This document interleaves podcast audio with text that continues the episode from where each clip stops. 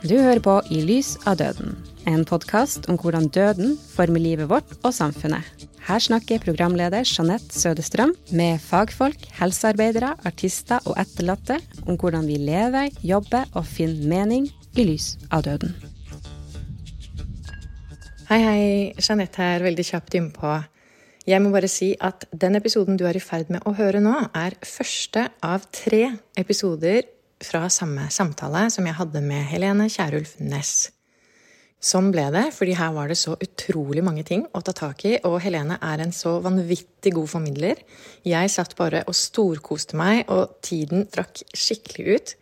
Veldig gøy. Veldig mange ting jeg i hvert fall ikke visste fra før. Jeg håper du vil like den, og ønsker deg en god lytt.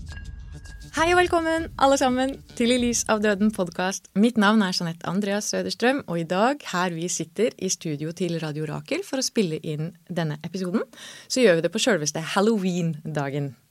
Og sånn har det faktisk blitt også her til lands, at jeg kan sitte og kalle en dag for halloween. Og så propper trolig den datoen, altså 31. oktober, opp i hodene på de aller fleste mennesker på ja, de over 50, vil jeg tro. Men sånn har det jo ikke alltid vært. Jeg eksempel, med mine 41 år, jeg husker veldig godt at halloween ble en greie en gang da jeg var helt sånn i starten av 20-årene, tror jeg. Og at det skjedde litt sånn bam! Nå skal alle dra på én svær utkledningsfest seint på høsten, og temaet er døden, skrekk og gru. Vi drakk selvfølgelig masse alkohol og kledde oss ut som gjenferd, sykepleiere dekt i blod, sexy Dracula eller sykepleiere, husker jeg var en greie, mann med ljåen, spøkelser, skjeletter, Hitler, Stalin eller andre skumle, ekte tidligere levende. Og så dro vi på hjemmefest eller nattklubb. Personlig så visste jeg den gangen vi begynte med dette, at akkurat den type måte å markere halloween på, den kom fra USA. Ikke minst bodde jeg ett år i Argentina da jeg var 25, med en gjeng nordamerikanere, og de tok halloween sjukt seriøst, for å si det sånn. Mens eh, selv på den tiden, for min del, så hadde jeg nok aldri tenkt på å markere datoen 31. oktober, hadde det ikke vært for nordamerikanerne. Uansett, den halloweenfeiringa der, hvor folk kjøper eller lager kostymer og kjøper stæsj til å dekorere hus og hager, i tillegg til at yngre folk gjerne fester og går rundt som berusa hekser eller gjenferd hele natta, den er etablert, det vet vi. For ikke å snakke om den hvor barn og ungdom nå samler seg i flokk og går i ulike mer eller mindre skumle kostymer fra dør til dør og banker på i nabolaget sitt og roper knask eller knep når folk de overhodet ikke kjenner, åpner døra. Det har vel mange steder til og med blitt vanlig her i Norge at barn ned i tre-fireårsalder nå får følge av voksne og bruker en halv dag på å gå rundt med sånne søte, liksom skumle utkledninger, drassende på små plastbøtter med hodeskaller på, som de håper at fremmede mennesker bak dører de aldri tidligere har banka på, skal fylle opp med godteri. Det at de markeringene der i det hele tatt har blitt en greie her i Norge på såpass kort tid, det skal vi snakke litt om i dag. Hva det betyr for folk, og hva det sier om samfunnet vårt, og hvorfor det kommersielle aspektet ved dette møter så mye kritikk. Men det jeg vil aller mest til bunns i her i dag, i podkasten med navnet I lys av døden, det er nettopp hvorfor halloween handler om å trekke frem kostymer og dekor som henger sammen med døden og de døde. Og hva halloween faktisk har å gjøre med allehelgensaften. For du vet kanskje at All Hallow Eve er det gamle navnet på allehelgensaften. Altså det ordet halloween baserer seg på. Og når vi er inne på allehelgensaften, havner vi kjapt i samme gata som markeringen De dødes dag, altså Dia de los Muertos, som er en enorm feiring, hovedsakelig i Mexico. Som voksen har jeg også etter hvert forstått mer om ritualers betydning for folk og samfunn selv, og annet fått med meg at døden og høsten liksom passer sammen hos oss på den nordlige halvkule. Noe jeg aldri tenkte over før. Alt dør jo med vinteren, og det har vært ganske brutalt for de aller fleste av forfedrene våre som skulle overleve her oppe i kulda. Bare tenk hvordan det var den gangen for sånn 1000 eller 2000 eller kanskje 4000 år siden på denne årstiden, eh, om du bodde på den nordlige halvkule. Eh, ja, det må ha kjentes veldig brutalt. Så ja, det er ikke tilfeldig at mange kulturer verden over markerer det at alt liksom dør rundt oss. Kanskje er det fordi det gir håp i lys av vår kunnskap om at alt det som har dødd, det skal jo våkne til liv igjen etter hvert som nye årstider kommer. Eh, men om det her i det hele tatt henger sammen med det å sette av en hel dag for å minnes de døde, eller en dag hvor de avdøde skal feires og hedres, Det er sånt jeg eh, egentlig ikke skjønner så mye av. Jeg har prøvd å lese meg litt opp på det. Men det er en annen i dette rommet som veit mye mer om alt dette enn meg. Og med meg i dag så har jeg Helene Kjerulf Næss til å dypdykke ned i alle disse spørsmålene sammen med meg. Helene er religionsviter og forfatter, og jeg kom først over navnet hennes fordi hun har skrevet en veldig god tekst om halloween, eh, og egentlig De dødes dag og litt andre ritualer, på Store norske leksikon. Eh, og etter eh, litt research så fant jeg også ut at hun i fjor hadde gitt ut den andre utgaven av sin bok som heter Årets ritualer, på forlaget Spartacus. Hei, Helene! Hallo! Verdens lengste intro. Ja, men nå er vi godt satt inn i temaet, ja. tenker jeg. Ja, og jeg, jeg, sitter jo også og tenker at eh, Jeg har jo også vært veldig opptatt av alle de spørsmålene du stiller, og har liksom tenkt på dem og prøvd å finne ut. Men jeg tror det er veldig mange som har de spørsmålene der blant voksne, fordi det er ikke så lenge siden halloween bare rullet innover oss. Og de fleste husker jo, sånn som du sier, en tid før halloween. Altså ja. før, mens ingen la merke til det. Og så plutselig er det umulig å ignorere at halloween foregår, sånn som i dag. Ja, ikke sant. Og så har det der kommersielle aspektet ved det blitt såpass stort så fort, og der kommer også denne massive kritikken. Og så tror jeg òg kanskje, da, nå kommer vi jo innom det her etter hvert, men at uh, da koker også litt bakgrunnen og historikken og meningen med det bort for enkelte. Tror jeg. Jeg vet ikke. Veldig. Det tenker jeg også at det har skjedd. Også, det er vel noe med at det er eh, Som i mange av våre årstidsritualer, jeg har jo skrevet om dette, så er det i dag faktisk handelsstanden som tar litt sånn eh, hånden på rattet og styrer oss veldig sånn hardt. Fordi det er ingen andre voksne instanser enn f.eks. sånn som denne podkasten, altså som, som, er opptatt av det. Og da får vi jo også egentlig eh, handlelisten. Så jeg har også skrevet den boken litt, for jeg tenker at som voksent menneske, hvis man er litt opptatt av det, så har man også en slags plikt til å sette seg inn i det og skjønne litt mer bakgrunnen skjønne hvorfor det hvorfor det har, vekker sånn interesse. For det, det, henger nesten alltid sammen med at, sånne, at det svarer på et slags behov. Mm. Alle sånne nye ting som vekker interesse, har et behov. Og hvilket behov er det, og hvorfor er det? Og, ja. og, det, og handelsstanden svarer ikke deg på det, men det er kanskje egentlig ikke deres jobb heller, på en måte. Ikke sant. Men det er jo litt din jobb og andres. Ja, og din jobb. okay, Da er vi to da i denne båten. Ja, ikke sant. Da er vi sammen om dette. Ja, ja så da, da, Du er veldig klar for dette dypdykket ned i alt eh, du kan lære oss om halloween, allehelgensaften og til dødes dag. Mm, ja. Jeg syns det er så spennende. Og jeg syns jo det er så gøy at det har kommet så fort. Og at alle har opptatt det fra liksom ingenting til det liksom sånn hit the ground running, er det noe som heter. Hvor det liksom Det har jo vært snakk om halloween. Folk har jo visst om halloween siden 80-tallet, og særlig amerikanske filmer og sånn. Og det er noe vi ikke feirer. Og så plutselig, etter årtusenskiftet, så begynner man å feire det. Eh, og det er det ingen som har egentlig helt en god forklaring på. og Det er interessant, men det er på et eller annet plan også disse behovene som uh, ja, ja. tilfredsstilles. Og så har man jo en del forklaringer, da, blant annet det man tenker på med Harry Potter-generasjonen. Altså de som vokste opp med Harry Potter. Mm. Som altså kommer helt sånn på 90-tallet. Mm. Eh, slutten av 90-tallet. At det man har eh, åpnet veien for en mye mer sånn reell interesse for hekser og det overnaturlige og sånne ting. Det er vel kanskje den beste forklaringen. Yeah. Men så kan man jo igjen si at det er en grunn til at Harry Potter ble så populær. Så den er veldig kjent den historien om at ingen barn er opptatt av uh, trollmenn. ikke mm. sant? Hun fikk jo avslag seks ganger før hun liksom kom på. Yeah. Så det jo, er jo en sånn vending i hele samfunnet, egentlig, mot liksom det overnaturlige som ja. Halloween kanskje er et svar på. Det er interessant, det har jeg ikke tenkt så mye på. Nei, ja, men det har liksom eh, den, Det er noe av det som er med populærkultur, at um, det er ingen som styrer det. Det syns jeg ofte er litt kjedelig med sånn vanlig religion. At du har ofte sånt litt sånn treigt presteskap som sitter og lager sånne regler, og hvordan komme nærmere Gud, og hva er galt, og hva er feil. Mens den populærkulturen forholder seg også veldig mye til sånne rekvisitter og symboler. Men det er sånn titusenvis av valg som tas samtidig. Så det sier noe om, med dette her at vi også er kollektive mennesker. Ja, Og at det ikke alltid er så lett å forklare hvorfor noe slo an og noe ikke, eller noe annet ikke slo an. Er det, ja, Nei, at det er mange Det er som virkelig som fellesskapsprosjekt. Ja. Plutselig så var det mange nok som var interessert i å kjøpe halloween-rekvisittene som hadde vært i butikkene litt før, ja.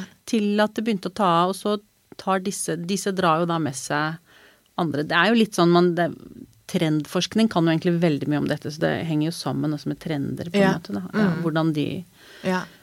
Og så tenker jeg jo sånn Jeg husker jo da jeg var barn, så var ET uh, min favorittfilm. Eh, og i den filmen så feirer de jo halloween. Ja. Eh, det skjønte jo ikke jeg nå. Jeg husker jeg bare tenkte at det var en utkledningsfest, og at jeg syntes det var det så veldig gøy ut, da. Uh, fordi de kler jo ut lille IT som et spøkelse, ikke sant. Og så går han rundt, og så filmes det gjennom hans da hull til øynene inn bak dette lakenet. Og alle han går forbi, ser jo veldig skumle ut fordi det er halloween. Ja. og det er jo en sånn derre En sånn, hva skal man si jeg trakk en link mellom det først når jeg var voksen, og så IT. Så var det sånn Å ja, halloween, ja. Ja, selvfølgelig. fordi det har jo alltid vært megastort i USA, egentlig. Eller det har liksom vært min tanke, da. Uh, men poenget mitt med å si det her er at det der med at kultur, eller at ritualer, som jo er en del av kulturer, sprer seg, det kan jo også skje via film og via over jo, tid. det har ja. det jo alltid mm. gjort. Og nå, akkurat nå så holder jeg på med en bok om liksom den mørke siden av jula. Ja. Og da ser man også hvordan vi har jo Og det er jo egentlig interessant seg selv at jeg må tenke på sånn norsk kultur har jo alltid stått i veldig tett sammenheng med utenlandsk kultur. Absolutt. Og det kommer Før var det jo film. Jeg husker nemlig også at jeg ikke la merke til at halloween-feiring var i den ET-filmen. Ja, For man kjenner en karneval, som er et annet element, ja. som vi også kan snakke om, egentlig. Men tidligere, sånn julenissen ble jo moderne for 100 år siden, ikke sant. Mm. Da var folk veldig motstandere av han, så det er litt interessant, liksom ja. litt parallelt. Og da han kom mye gjennom postkort. Ja. Eh, som liksom ble laget i Tyskland og England. Og også disse julenissemaskene som folk brukte til å gå julebukk med, faktisk. Man visste ikke, ikke sant? De produserte det i Tyskland, så ble det solgt her i Norge. Ja. Så brukte man det til julebukk. Eh, fordi julenissen ikke fantes ennå her. Men så kommer han som sånn. Så vi henger jo sammen, på en måte. Det er jo sånn del av et mye, mye større kollektiv, egentlig, disse ritualene, da. Ja. Og, ja, ikke sant? og det er jo helt sånn uunngåelig. Jeg bare litt det der med, og vi skal, vi skal nok snakke litt mer om det der med kritikken av det gjennomkommersielle ved halloween eh, etter hvert. Men eh, ettersom vi kommer litt inn i dette med populærkultur osv., så, videre, så tenkte jeg også umiddelbart på at den amerikaniseringen, som jo har virkelig vært voldsom i eh, hele verden, egentlig, men vi som befinner oss her i Europa, da kan jo bare se på oss selv, eh, den er jo også selvfølgelig gjenstand for mye kritikk, da. Eh, så, og halloween sånn sett nå skal vi jo inn i det, men det er jo noe veldig mange forbinder med USA. ikke sant? Ja, absolutt. Og det har jo vært det. Og det som jeg har kommet over nå, som er litt interessant, er at det er flere amerikanske røster som sier om europeisk halloween, som altså har Så det interessante er at det har begynt etter årtusenskiftet i mange vesteuropeiske land samtidig. Ja. Samtidig som den altså ET kommer jo en eller annen gang. Når er det den er, da? Er det 80-tallet eller 90-tallet? 82, Tidlig 82, tror jeg sant? Ja, rundt der. Så alle har jo visst om halloween i da ikke sant, 20 år i forkant, og butikkene har prøvd seg litt. Mm. Eh, så det har vært et sånt lite trykk mot halloween, og så plutselig så skrur det seg på. Mens det som da kommer nå når halloween er kommet til eh, ja, Europa, mm. Nord-Europa, Nordvest-Europa, mm. er jo at det kommer amerikansk kritikk som sier hos dere så er det liksom sånn veldig sånn mye sånn billig plastjuggel og veldig mye sånn horror. Og så blir jo vi sånn men det er jo sånn det er i Amerika. Men det er nok litt også fordi at det har kommet via handelsstanden. Som plast, sort og oransje plast. Ja, via Kina, egentlig. ja. Og også, man peker også på dette med at man kanskje først ble kjent med halloween gjennom um, horrorfilmer. Men jeg er ikke helt sikker på om det bare er det. fordi det virker også som om i USA så er det som du oppfattet når du så den filmen, nemlig dette med um, karnevalselementet, ja. Elementet, også mye viktigere. Man kler seg ut som brødrister og og en, også en venninne av meg, eller mye yngre venninne, som hadde vært der og uh, lært hvordan man gjorde det. Hun skulle være uh, when Hun skulle være When life gives you lemon, you make lemonade. Det var liksom hennes kostyme. Som er noe helt annet enn sånn horror og død. Så, og det er jo noe med jeg, jeg, har en sønn som er ti, som elsker det. Og han snakker mer om det enn julaften. Det er faktisk litt sånn sårt for meg, kjenner jeg. Men han har snakket om det siden han kom hjem fra sommerferie. Og jeg tror for han og vennene hans så er det at de får lov til å ringe på dører hos fremmede og true til seg godteri. Det er helt genialt. Og jeg ser jo, for vi er opptatt av å liksom holde dem nede og i sjakk, på en måte. Eh, og det, ellers hadde det blitt slått utrolig hardt ned på. Altså, For at du kan ikke ha barn som ringer på hos voksne og truer til seg godteri. Hvilket som helst annen dag? Nei. Nei, nei, nei, det er jo liksom krise. Men det er lov den dagen, og det er mørkt. Og det vi ikke tenker på også, at det er jo Altså Det kan vi komme tilbake med. Dette er jo i, i morgen er det første dag i vinterhalvåret i den gamle keltiske kalenderen som går tilbake til 400-tallet før Kristus. Så det er gammel, gammel kalender i Nord-Europa som veldig mye orienterer seg rundt. Mm. Og det henger bl.a. også sammen med vintertiden som kommer nå. Mm. Altså som, eller sommertiden slutta jo i går, ikke sant. og det henger sammen med halloween av disse gamle kulturelle eh, sammenhengene som vi lever i uten å tenke på det. Sånn at ja. hver gang halloween kommer, så er det egentlig Altså søndagen før halloween, ja. så blir det alltid mye mørkere om ettermiddagen og lysere om morgenen. Mm. Og det henger Da er det også plutselig så er det mørkt om ettermiddagen, og klokken fem er det mørkt, og de går rundt, og de ringer på, og de sier sånn Og de sier faktisk knask eller knep. Ja, okay. Og jeg har jo fulgt med på dette siden 2004, da jeg begynte å skrive en sånn spalte om ulike religiøse fenomener i Klassekampen. Og da dukket halloween opp. Da var det helt nytt. Og da drev man og diskuterte hva skal man kalle det. Skal man si knask eller knep? Skal man si ugagn eller godteri? Skal du si trick eller treat? Mm. Og så har man bare i fellesskap Ingen har bestemt. Og dette knask eller knep kommer egentlig fra en oversettelse av en eh, Donald Duck. Tilbake til 60-tallet eller noe sånt, tror jeg. Hvor, de, hvor en eller annen navn, altså en navngitt oversetter som jeg dessverre ikke husker navnet på nå, sier at vi, han har liksom Det er faktisk ganske godt oversatt. Ja. Og så har det spredd seg. Så i dag, ja 14-15-16-17 år senere, så sier alle det. Ja. De ringer på og sier knask eller knep. Eh, i, fra tre og til tolv, liksom. og det syns de er så gøy. Det skjønner jeg jo veldig godt. Ja. fordi nå, nå slår det meg jo at med unntak av én gang da jeg var barnevakt for en nær familievenn, og han var rundt sånn ti. Mm. Og mhm. han da, sånn som du sier om sønnen din, han gleda seg så mye til halloween. Og det ja. var veldig viktig for han å si til moren den helgen før jeg skulle være barnevakt, at vi måtte kle oss ut, vi måtte ditt og datt. Og jeg var jo ja, kult, det her er nå 13 år siden. Da det gjør vi, liksom. Eh, men det var jo bare meg og han, så vi var jo ikke en flokk. Og jeg hadde jo ingen andre jevngamle barn eller venner av han til stede. Men vi gikk jo sånn og banka på litt dører og sånn ja. der jeg bodde, da. Og han syntes det var knall, og fikk jo en, fikk ja. fylt opp en pose med godteri. Men eh, det som også slår meg, er jo at jeg har jo ikke vært barn eh, når halloween var en greie. Altså julebok har jeg opplevd, men det du sier om at de faktisk, kanskje mange faktisk tenker mer på det her enn julaften, liksom. Det er en sånn spennings... Jeg vet ikke. Ja, nei, det er veldig spennings... Og det, det, sier nok også noe om litt sånn trist i forhold til at det, før så var barn så utrolig opptatt av at de skulle få gaver til jul, og nå får man jo så mye at det er eh, nesten litt sånn ødeleggende. Men, men, eh, men, det er nok det der at de jakter ned, og det er hans godteri, og han har vært kjempe Og det er også sånn Ellers er det jo kontroll på godteri, men det godteriet du skaffer deg selv på halloween, ja. det har du råderett over helt selv. Det kan foreldre ikke konfiskere. Det er liksom, det kan du spare, eller ikke sant. Er, eh, og noen, de vet hvem i nabolaget som gir ut Noen gir ut hele brus og sånn at det er Nei, der de liksom slippes litt sånn løs, da. Ja. Så tror jeg også det har den, den andre siden ved det at alle barn er jo også veldig opptatt av døden, og det er sånn fryktelig når man oppdager at alle skal dø, og foreldrene skal dø, og at det faktisk eh, mm. er en realitet, da. Ikke en sånn litt trist eventyrting som ikke skjer oss, men at det faktisk skjer, mm. liksom. Og da er man jo redd for det. Veldig mange barn er jo veldig redd for døden. Mm. Og da er det jo en måte, sånn som vi så vidt var innom uh, før vi startet der, at -hmm. å komme og få lov til å leke død. Mm. Altså få lov til å tematisere det. Og det er jo sånn som barn gjør. For, også fordi de er jo mye fjernere for dem, eller, og det er veldig sånn enkelt og sjablongaktig, men med skjeletter og hodeskaller og masse blod og mm. Det er jo sånne ting som de egentlig er veldig redd for mm. ellers. Som de da, og det er jo en sånn kjent ting, altså fra, omtrent litt fra gestaltterapien, at man liksom setter seg i det regnes som en sånn terapeutisk ting, og setter seg i rollen til Hvis man drømmer om noe skummelt, så kan man liksom Hvordan var det? Og her får de jo på en måte lov til det. De får lov til ja. å være noe veldig skummelt selv, og liksom kjenne sånn litt på det. Komme litt i kontakt med det. Eller også det som, man, det som handler om å bli eldre, er jo at man klarer å romme mer og mer ting. Ja. Og sånne ting tror jeg vi har veldig sånn gode instinkter på som mennesker. At det er, det er liksom helsefremmende å romme litt skumle ting. Ikke for mye. Du skal liksom ikke presse så langt ut av komfortsonen at du får eh, liksom blir litt traumatisert. Det er ikke heldig. Men sånn litt utenfor komfortsonen, ja. og liksom litt skummelt. Ja.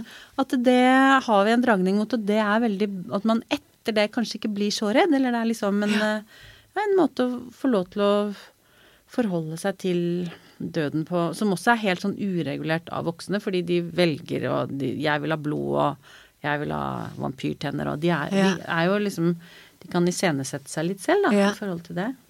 Og det er kjempeinteressant det her, fordi igjen så går jo tankene mine litt til USA eh, versus oss, da. Eh, men eh, jeg tenker jo at halloween er virkelig kommet for å bli også her nå, og i mange andre land. Og det jeg jo vet, og det, her, det vet vi jo litt gjennom filmer, men jeg har jo også snakka med nordamerikanere som forteller om ville halloweenfeiringer hvor de alltid visste på en måte hvilke hus som kanskje hadde de drøyeste, skumleste dekorasjonene. ikke sant? Eh, og hvor også noen ganger det kanskje var et eller annet ektepar. At, at, at i USA så har mange ganger de voksne virkelig også en stor del De er en stor del av leken. Og kanskje noen ganger så gjør de det ekstra skummelt for barna med å skremme de litt, eller liksom ved at det plutselig slås på et lys på et eller annet skjelett som står i hagen, eller Du skjønner hva jeg mener? Ja, absolutt. Og ja, det her det har ikke helt sånn, Det kanskje har begynt å komme litt lenger utenfor byen. Det er mitt inntrykk at jeg har Ja. kommet til eh, Oslo også. For da er det jo ekstra gøy! At både barn og voksne leker sammen en dag til i året, liksom. For vi har ikke så mange sånne dager. Nei, nei, det er helt sant. Og den derre vi, har, eh, vi var Ett år så var vi i København. der Danskene har liksom mye drøyere humor enn oss. Og der var det gått enda mye lenger frem at eh, voksne skremmer barn. Og der kjøpte vi en bolle som nå har kommet til Norge, men det er noen år siden. Som er altså en bolle med en lit, et skjelett som sitter på kanten, og som er sånn lydsensitivt. Eh, Nei, lyssensitivt, mener jeg. Sånn at idet du tar hånden inn i bollen hvor det er godteri, så kaster det skjelettet seg frem og åpner munnen og skriker til deg, og øynene lyser. Og det er innmari skummelt. Og jeg må innrømme at jeg også hadde det, Særlig de der tolv år gamle slampene som kommer på døra og liksom krever godteri. Jeg syns det var litt gøy. Og liksom sånn Her skal du ha! Og så se hvordan de bare er. Men man må jo Jeg syns jo Jeg opplever noen ganger at noen voksne tar litt av på det. Altså at de er litt for glad i å skremme barn. Eller Ja, ja. Eh, Men eh, jeg husker vi hadde sånn regime at det er liksom bare de store de som kommer med veldig skumle masker selv. Vi presenterer ikke dette her til de bitte små alvene som kommer og er fire år. Det sant? håper jeg ikke. Nei. Nei, men det var bare, nei, ikke sant? Men jeg bare tenker sånn at til alt det du sier da, om at det er jo ikke rart det her blir veldig ekstra gøy. Også Nei. det med at utkledning generelt er jo gøy. Det ser jeg ser på sønnen min nå, lenge før halloween. Altså Han er jo fire og et halvt, da, og han har lært seg hva halloween er, men han har nå vært en sånn periode hvor han har veldig lyst til å kle seg ut hele tiden. Ja. Og det er jo også ganske vanlig, tror jeg, i en viss alder at barn blir opptatt av det. Det ser man jo i barnehagen nå, man drar og henter, og der er jo halve gjengen kledd ut som forskjellige ting daglig. Uavhengig av halloween. Ja. Så det at man også liksom har en sånn dag hvor mange Ja, hvor voksne også Ja, ja, Ja. for man, barn har jo en dag hvor de bare lever i sånne, en litt sånn halvveis eh, eventyrverden. Men eh, det er jo noe av det som disse årstidsritualene gjør, og som man nok tidligere, og jeg tror i middelalderen, hadde man mange sånne ting. Hvor man eh, egentlig går tilbake og rister litt opp Man lever jo på en måte innenfor noen figurer. Eh, Det er jo mange som mener at det er noen sånne store, grunnleggende metaforer som vi eh, sorterer veldig mye av informasjonen vi får hele dagen inn i. Og mange av noen av de figurene handler veldig om sånn hierarki, og voksne bestemmer, og barn adlyder, og, og sånne ting. Og så har du sånn jevnlig eh, noen fester, og der er ofte karneval et innslag, hvor man liksom snur litt opp ned på det, og samtidig så får man jo også stadfestet at det ikke er sånn til vanlig. Altså, så det, det derre at både at barn kan ringe på, men også at voksne er med på sånn skummelt som de jo ellers er jo litt sånn garantisten for at ikke virkeligheten blir for skummel. Altså man skal jo lage gode rammer for barn. Og, det, og dette tror jeg nok også i USA. Jeg kan se for meg at hvis du har vokst opp med det og har hatt den innmari morsomme opplevelsen av å gå fra dør til dør og ringe på, og det er litt skummelt, men det er litt gøy, så vil det være ekstra morsomt å være voksen og være de som Ja, det skremmer og gir godteri. Ja. Ja. På en generasjon, liksom, så sitter det også i Norge. Og jeg tenker også at det har kommet til Norge for å bli, da. ja, for det er jo noe med det. Kulturer forandrer seg jo, og det tar gjerne en generasjon at noe ordentlig ja, noe sånt her da, også skal etableres, sånn som du sier. Det at de som nå har vært barn, da, eh, eller gått gjennom det å faktisk også feire halloween som barn i landet vårt, de vil kanskje også sette et preg på det som voksne selv Ja, seinere. Fordi for meg er det jo fortsatt litt sånn. Det er litt uvant for meg Ja, fortsatt. for vi får liksom ikke helt fatt i det. Og mange snakker jo også om eh, julebukk. Mm. Ja. Den sammenligningen tenker du på? Det Ja. at det, det minner om det? Ja. Mm. Ja. Og det gjør det jo, og da er vi liksom tilbake til historien bak, på en måte. Fordi at vi, altså vi har feiret halloween både fordi det svarer på noe behov som er litt vanskelig å, å sette ord på, rett og slett. Vi kan bare konstatere at plutselig så sa man ja til en invitasjon fra amerikansk kultur og handelsstand til å feire halloween. Men da kommer det jo til oss i en litt sånn forflatet versjon, egentlig. Og nå hører vi at amerikanere også sier at eh, vi har liksom det er ikke helt sånn vi feirer det, fordi vi har fått det via Nille. Og da, hvis, hvis det bare er Nille-versjonen, så er det litt trist, rett og slett. Ja, det er sant, men, men det er jo selvfølgelig veldig mye mer enn bare Nille-versjonen. Mm. Og det er i Hvis man liksom både Altså i hvis vi går helt tilbake, sånn som du snakket om 1000 år tilbake, eller hvis vi går eh, tilbake til førkristen tid, så da har man Da er man jo veldig opptatt av den eh, andre siden. Så der hvor de døde er, og der hvor også ånder og spøkelser og alle disse Ja. eh, vesenene som lever litt mellom to verdener, og de trenger seg inn i de levendes verden. Og det er en slags sånn Hvis du ser på norrøn religion, kan du si at det er litt sånn Sisyfos-arbeid å opprettholde de levendes verden uten at disse kaoskreftene bare trenger inn. Og da er det mange ulike tidspunkter i året hvor det trenger inn, men er, i um, Skandinavia så er det særlig rundt vintersolverv. Ja. Og mens i den keltiske kulturen, altså da er vi liksom Syd-England, egentlig Bretagne skal Man kan ta Tyskland med der, men det er i hvert fall der på kontinentet. Det er ikke fullt så mørkt. Der er det 1. november, 1. mai som gjelder. Ja. Eh, Så da er 1. november egentlig et sånt tidspunkt hvor de døde og spøkelser og ånder trenger seg inn til eh, Og det har vært diskutert seriøst om For 1. november er liksom seks uker unna vintersolverv. Om den tradisjonen opprinnelig har vært én tradisjon, og så har det sklidd liksom fra hverandre. Altså hvis vi går mange nok generasjoner tilbake. Ja. Eller om det bare er sånn allmentmenneskelig. For det er jo også Man kan jo ofte spå litt i fremtiden på sankthans, og det er 1. mai, eller noe som heter Valborgmesseaften, hvor man også brenner bål. og- Så man kan heller si at tror nok mange samfunn har forestillinger om at den andre verden presser seg inn i overganger. Det er jo uh, klokken tolv om natten, så kommer spøkelsene frem. Jeg vet ikke om du hørte det når du var liten?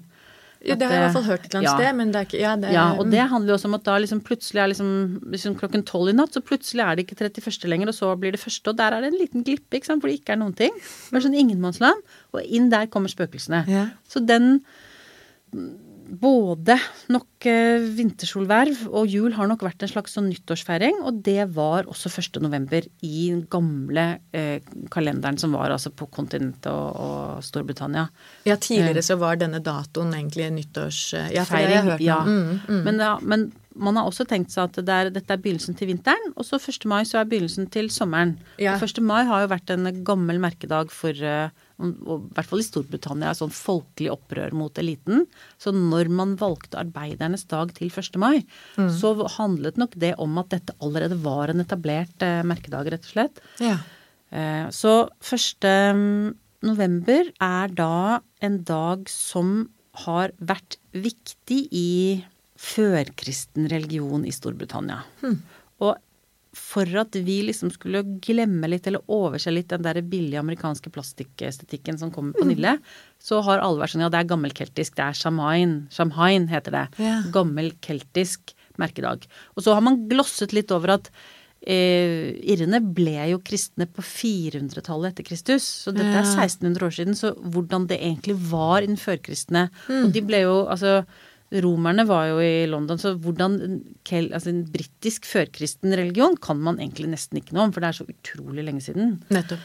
Men det har jo alltid vært en sånn blandingsreligion der lenge, og så forsvant romerne, og så kom de tilbake, eller altså, så kristendommen kom tilbake etterpå. Ja. Men eh, så der har man hatt en sånn blandingsreligion, Eh, eller eller hva skal vi si, blandingstematikk hele tiden.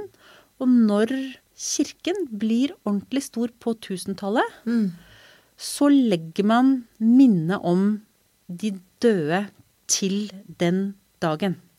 1. november. 1. november i vår kalender. Ja. Og da, sammen med det, så skal det sies at eh, man regner med at også de germanske stammene, altså da er vi over i Tyskland, også har hatt et sånt tidspunkt.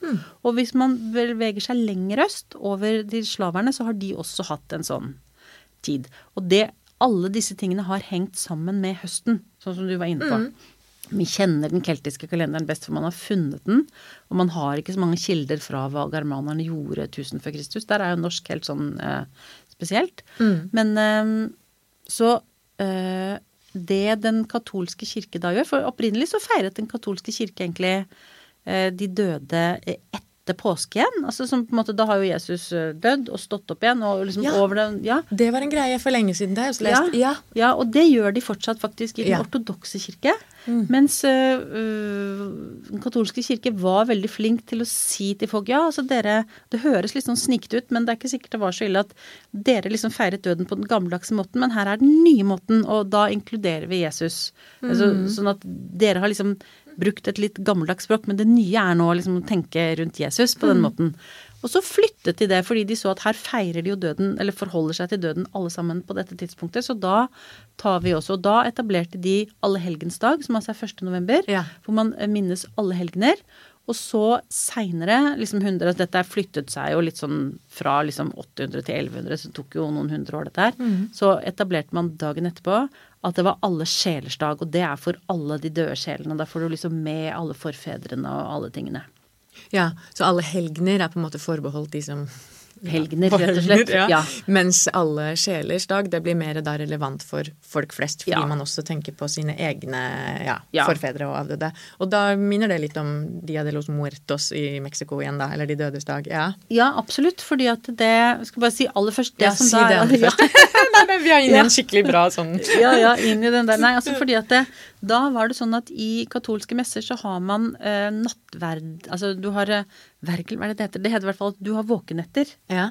Så du våker før en viktig dag. Og da har man altså allehelgens aften, som kommer før allehelgens eh, dag. Ok. Da, da har man hatt eh, åpne kirker, og så er man oppe. Og da har man også hatt en sånn folkelig fest da. Så det er derfor på en måte All Hallows Eve, altså halloween, Ja. som er sånn skotsk slang, det er jo da kvelden før allehelgensdag. Så da har på en måte så har den katolske kirken gått inn i alle land på samme tidspunkt. Vært utrolig samlende og systematiserende. Litt sånn som nesten ikke sant, eh, handelsstanden er i dag, da. Altså, det må være noen som holder i trådene, på en måte. Det er rart, Ja. men det er jo for Ja, meg, nei, det er liksom det er, det er, det, Og det er interessant i seg selv. Altså, Hvem er det som tjener penger på det? Hvem er det som holder i trådene? Hvem er det som eh, Ja. Ja. Som, eh, så det, og de har satt av eh, 1. og 2. november, og så er det en folkelig fest i forkant. Og det som er interessant f.eks. er at i, hvis du ser eh, der hvis man beveger seg helt øst, der hvor skillet mellom katolsk og ortodoks kirke eh, går, så i Polen så, så har man jo eh, elementer av den førkristne festen som forholder seg til de døde, er jo inkorporert i allehelgensaften. Okay. Nå har jeg Jeg kan sjekke hva det heter etterpå. Det heter et eller annet spesielt. I hvert fall når jeg um, researchet i forhold til uh, hvordan det blir i Amerika til slutt, så ser man at også polakker kaster seg på den. ikke sant? De har sin. Eh, Irene har sitt. eh, De som kommer fra Nord-Frankrike har sin. Polakkene har sin. Alle har ulike tradisjoner som er koblet til akkurat den samme dagen, rett og slett. Ja, på året tenker du på På året, ikke sant. sant? Ja.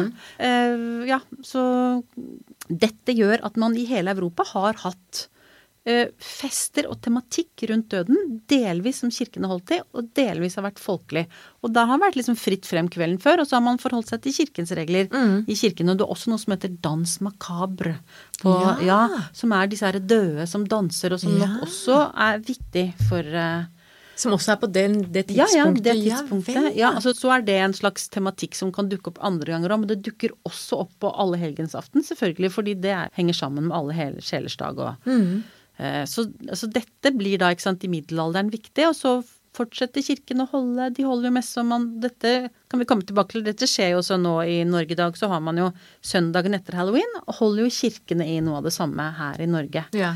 Og vi har jo reformasjon, så det er liksom en annen ting. Men i hvert fall når vi nå kommer til slutten av 1800-tallet, så har det blitt en sånn enorm smeltedigel i USA. Der hvor veldig mange ulike europeiske innvandrere møtes. Mm. Og på en måte så Det er USA, og vi har jo vært så veldig opptatt av USA og ekstremt påvirket av USA, som du sier. Man blir jo helt sånn der overkjørt av mm.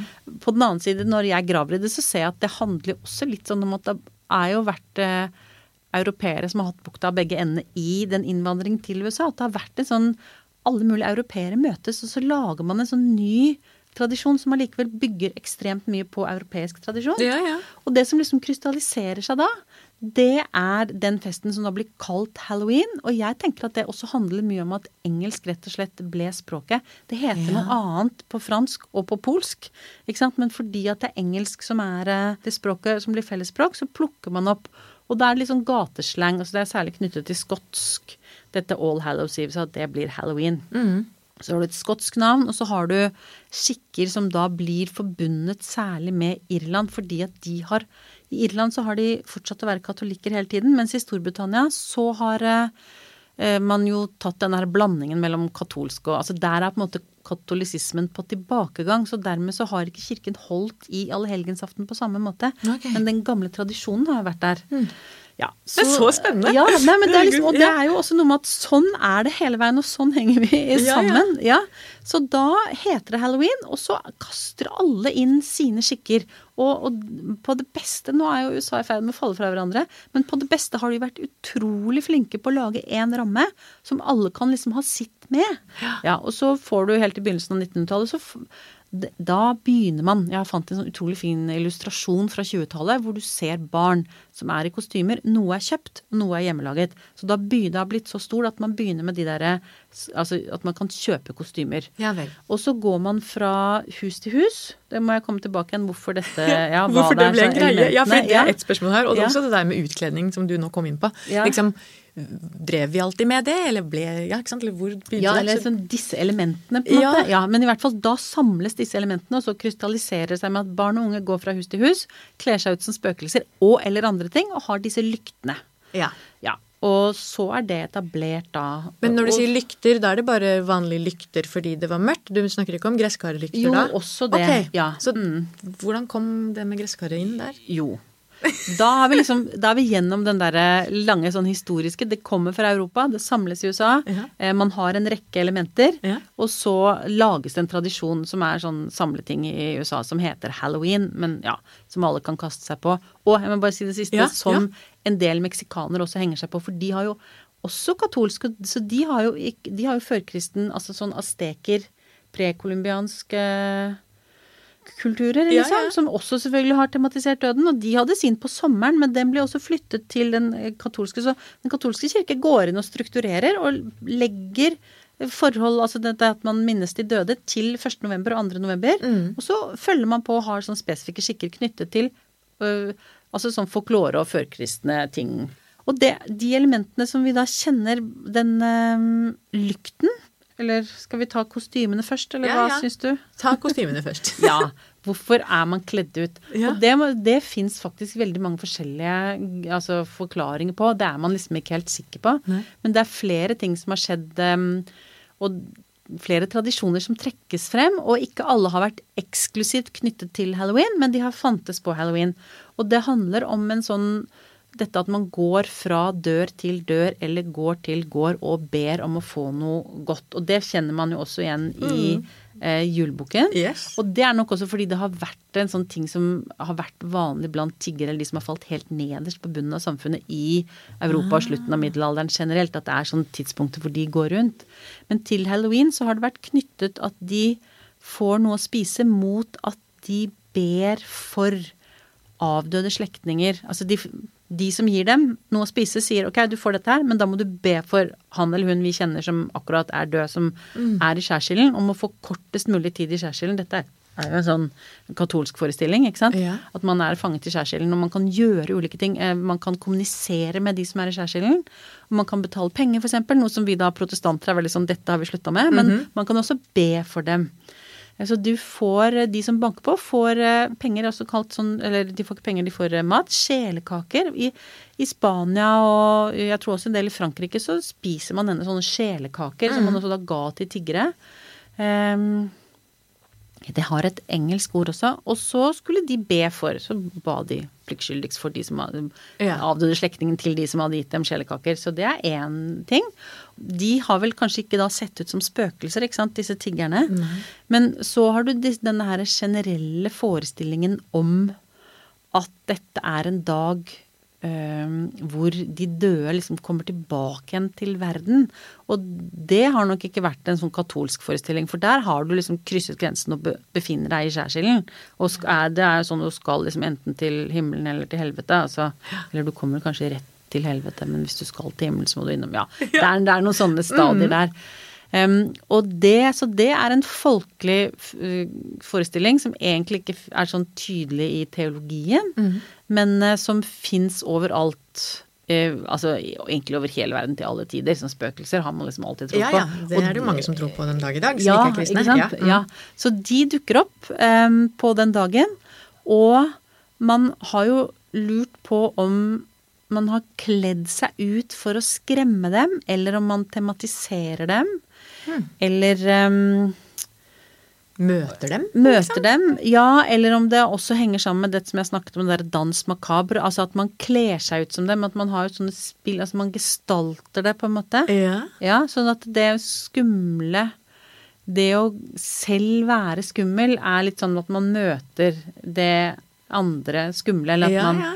Og hvis man sammenligner det med julebukken, som også har samme tematikken, bare at det har vært knyttet til et annet tidspunkt på året, så har man jo hatt sånne opptog hvor det har vært én person som liksom kler seg ut som den skumleste skikkelsen som dukker opp. Ja. Altså som er julebukken eller julegeita, som er knyttet til Årskåsreia og sånne ting. Ja. Så det kan man jo også tenke seg at det har vært eh, vanlig men her er vi også inne på at da har man altså den keltiske kulturen, så har du den germanske kulturen, så har du den I den eh, polske kulturen har man jo masse sånne masker som ble brukt den dagen. Ja. Sånne skumle masker som er liksom forfedrene som er der. Og det er en, eh, ja, en gammel eh, Det er en gammel, gammel sånn masketradisjon i Nord-Europa, men som er mer knyttet til når disse spøkelsene bryter inn på vintersolvervet. Så det å kle seg ut skummelt hører med. Og det som jo typisk skjer når voksne slutter å tro på det, det ser vi i veldig mange sånne årstidsritualer, er jo at barna tar over. Og så blir det liksom søtt og litt hyggelig. Ja, det, det, er jo så interessant! Ja, Det har jeg ikke tenkt på før. Nei, ikke sant. Ja, Så det er ikke lenger liksom sånn litt sånn ungdom i 20-årene som ikke helt har funnet en plass, som reiser rundt og er liksom nesten farlige. Mm. Det er på en måte de som er 7, 8, 9, 10, 11, ja, som ja. kommer, og, som, og det blir liksom contained, da. Det blir rommet. Og det er nok noe av det som skjer også i USA, at eh, barna tar over. Du har nettopp hørt en podkast med navn I lys av døden og en samtale mellom forfatter og religionsviter Helene Kjærulf Næss og meg, Jeanette Søderstrøm. Hvis du er en av de etter hvert eh, mange da, som har feira halloween i år, håper jeg den ble finfin. Og hva angår eh, allehelgenmarkeringen, eller for den sakens skyld alle andre mulige dager å minnes de døde på, så håper jeg du tar deg tid til det en gang iblant. Og hvis ikke du gjør det, så vil jeg anbefale deg å gjøre det. Tenn et lys, skriv noen ord, fortell noen om den eller de det gjelder, og hva vedkommende ga deg og lærte deg i eller om livet. Tenk på en del av de minnene du har med denne eller de menneskene. Sånn tar jeg iallfall ofte mye glede av selv. For det er som Helene sa så fint i denne samtalen, at vi er en del av hverandre. Vi blir til i fellesskap og i relasjon til hverandre. Og det er en eh, ganske nydelig og viktig tanke, spør du meg, da. For øvrig er den vel ekstra viktig å ta med seg inn i alle de relasjonene vi har til mennesker i livet mens de lever. Tusen takk til deg som lytter, og som forteller om dette programmet til en venn. Det setter jeg veldig stor pris på. Skulle du ha tips til temaer å ta opp eller gjester å invitere, ta gjerne kontakt med meg på mail til ilysavdoden at gmail.com. Du kan også følge denne podkastens reise på Instagram og Facebook, hvor jeg poster en del eh, dødsrelevante greier. Dette programmet lages i samarbeid med Radio Rakel 99,3, og bakgrunnslåta Silent Folk er en remix laget av Krussen. Ok, dette var det. Ha en nydelig uke på vei inn i den mørkeste, sakteste tida av dem alle vinteren.